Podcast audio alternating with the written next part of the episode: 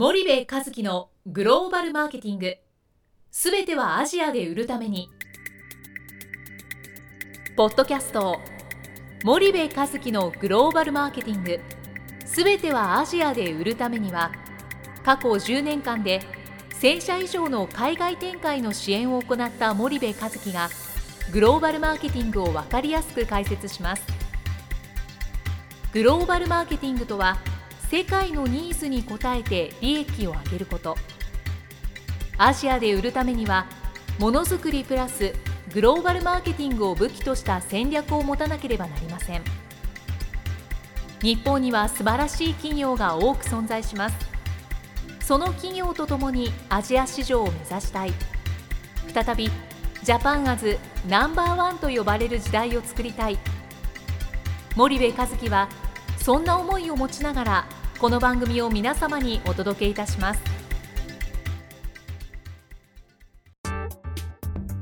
皆さんこんにちは。弊社より配信中の動画番組のご案内です。弊社ではスパイダーチャンネルという無料動画番組を配信しております。この動画番組は日本企業の海外販売チャンネル構築のノウハウを無料でお届けする番組です。またグローバルビジネスに関するさまざまな情報もお伝えしています。毎週火曜日金曜日の週2回配信。iTunes 内ポッドキャストにてご覧いただけます。iTunes にて番組タイトル名スパイダーチャンネル。大文字で SPYDERCHANNEL と検索ください。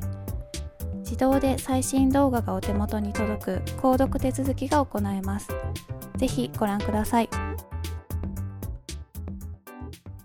皆さんこんにちは。ナビゲーターの小林真也です。皆さんこんにちは森部和樹です。はい。森部さん本日のポッドキャストなんですけども、えー前回に引き続き、はい。マーケティング研究協会主催の、はい。えータイトルが長いんですけども、はい。B2B 製造業のためのアジア新興国における戦略的チャンネル構築欧米系ローカル系競合企業に勝つための具体策ということで、ね。はい。こちらのセミナーなんですけども、はい。えっとセミナーの中でちょっと私が気になった質問があったんですけども、はい。はい、えっとまあ、企業が海外進出する際に、まあ、どうしても調査費用として、うん。まあ、外部使ったりですとか専門家を使ったりっていうので費用がどうしてもかさんでしまうと思うんですけども、はい。まあ、その際にその、まあ、社内でその予算が会社でまあ決め決められた予算があると思うんですけども、うん。まあ、その中でその上層部の方がはい。どうしても理解してもらえないはい。だったりですとか、そういった相談ですね。はい。があったんですけども、はい。これについてちょっとお伺いしてもいいですか？はいはいなるほどなるほど。今日はじゃあその質問を紹介するということね。そうですね。なるほど。あありましたね。確かね。うんとまあえーっと小林さんが今言ったことを整理すると、はい。えーとまあ、前回説明したセミナー1章から6章までいろいろはい。やって、でいろんなことを可視化しないといけないですよと。で戦略を持てという話をしたん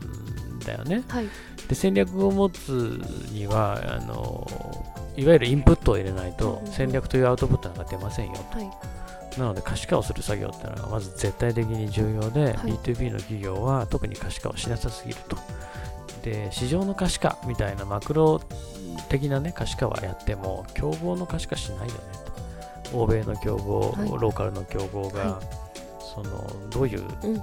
脅威なのかっていうのをね、自分たちの営業マンが上げてくるようなレベルの情報しか持っていなくて、本当にその、えっと戦略に応用できるような革新的な情報っていうのはないよねと。うんだってそれは調査してないからだもんねって。で、チャンネルに関しても、競合のそのチャンネルの競争優位がどこにあって、自分たちにないものは何で、自分たちにその足りてないものは何なのかと、補うべきものは何なのかということのレベルまでは深掘れてないよね、はい。という話をして、で、それって全部インプットでしょと。でそのインプットがないと、おじゃあ競合に勝るような戦略って生み出せないよね、うんうんうん。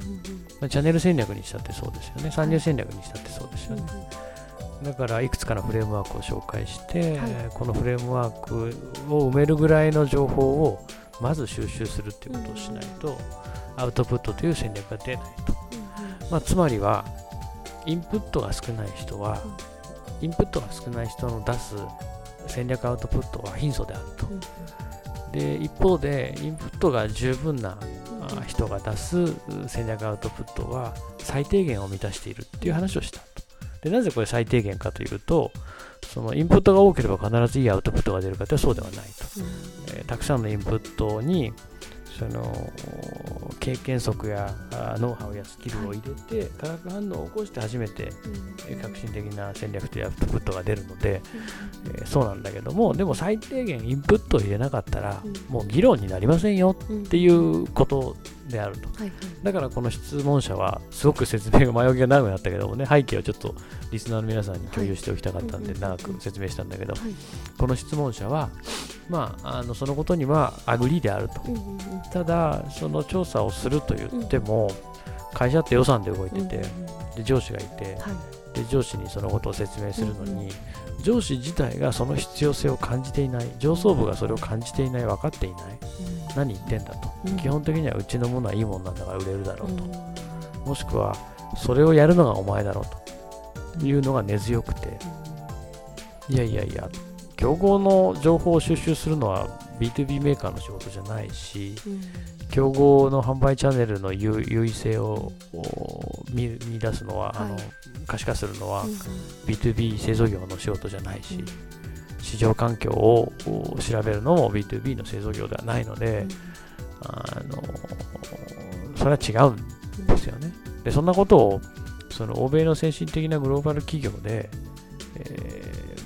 メーカーがね、B2B のメーカーがそれを自分たちの主主業務としてやるなんてことはないんでね、はい。特殊な部門が、事業部門がよ、特殊な調査部門みたいなのが社内にあって、はい。そこが調べるんだったらわかるけども、でもそんなのを内部で持つなんていうことは、はっきり言って非効率なので、基本的には経営企画室とか経営戦略室までのレベルでね、はい。えー情報を集めるのは外部にお願いしますと。で、それを分析して自分たちで戦略をアウトプットします。っていうのが経営企画室とか経営戦略室でしょ？はい。でも自分たちがアウトプットした戦略だけじゃ不安だから、えーいわゆるそんなことばっかりやってる我々のような専門家に合わせてアウトプットを見てもらうと。彼らのアウトプットも見た上で自分たちのアウトプットと比較検討して最終的にアウトプットを出すっていうことをやるわけで、はい。で、これを分かってない人にからどうやって予算取ればいいんだというのが質問で、で結論から言うと、はい。もう分からずしかないっていう話なんだよね。だって、その人が OK しないと予算取れないわけだから、分からずしかなくて、でじゃあどういう方法があるんですか？って言った時にそのやっぱり理路整然とその必要性をロジカルに、あの解いていかないといけない。であの逆にその外部の専門家を連れてってその人に話をさせるっていうのも一つの手だっていう話を僕はしたと思うんだけど、自分の身内の言うことは聞かないけどね外部の専門家の言うことだったら少しは聞いたりはするし、でもし直属の上司があのそういう考えなんであればその上一つ二つ上ぐらいを狙って落としにかかるっていうのもそうだし、まあ、そういうことをすると日本の組織が波風立つからなかなか現実的ではないのかもしれないけども、けどあの理解をさせるしかないっていうのがまあ僕の回答でこれ本当に難しい問題で予算を取ってくるわけだからね。だからあんまり難しく言わずにここにこういう予算をかけるとこういうことが現実になりますと。でそれに対する対価として、えーありかなしかっていうところなんだと思うんですよね。だからまあ難しいよね。でね、日本はね、こういう可視化の作業をねな、なんだろう、その、えーコストって見るんですよ。要は何かわからないことを可視化して調査をするっていう、調査コスト、あの調査費用ってのはコストなんですよね。はい要は費用なんですよね。あの分類としてね、会計上の分類として。はなんだけども、あの欧米の優れた会社はね、えー、と先進的なグローバル企業っていうのは、この調査コストを、ね、投資というふうに判断をするわけですよ。要は、えーと、利益をより効率よく得るための最低限必要な投資であると。けど、日本の企業の場合は、はい、いや、やんなくていいでしょ、そんなもんと。もうやんなきゃいけないってもうコストだなっていうことなので、あんまりそこにこう馴染みがない。でなぜじゃあ馴染みがないのかっていうとね、今までは高い技術力高い品質さえあれば売れてきたっていう背景があるから、そんな市場のこと競合のことチャンネルのこと、知る必要がなかったんだよね。だって日本企業しか作れないと、でしかも先進国がターゲットで、そこにひたすら売ってりゃよかったし、日本国内のビジネスなんておそらく創業者は100年前に会社を創業した先人たちはそれをやってきた、国内新規の市場ね、うんうんうん、けど日本国内でもすでに信用もある実績もある、うんうん、えー、何もある、うんうん、全部ある状態で始めるわけだから、はい、そんな一から情報を集めるなんて私しなくていい、うんうん、ただ今中国や台湾や韓国の新たな競合が入ってきて競争環境が劇的に変わったっていうことと、市場環境も日欧米の経済支配からプラス新興国が出てきてね、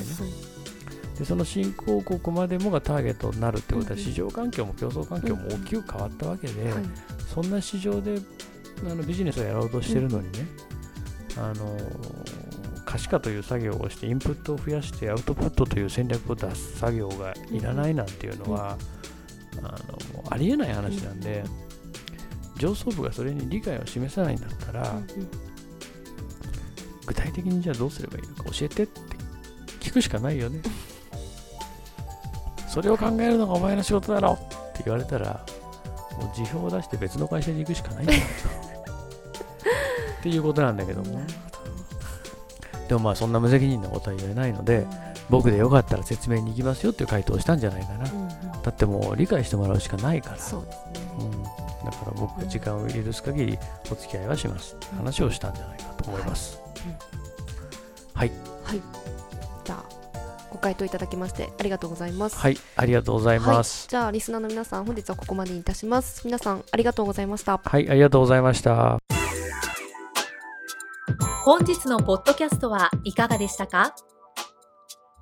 番組では森部和樹への質問をお待ちしておりますご質問は podcast アットマーク spy der grp.com ポッドキャストアットマークスパイダー grp.com までお申し込みください。たくさんのご質問をお待ちしております。それではまた次回お目にかかりましょう。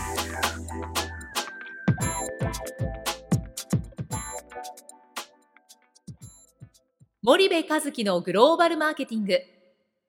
この番組はスパイダーグループの提供によりお送りしました。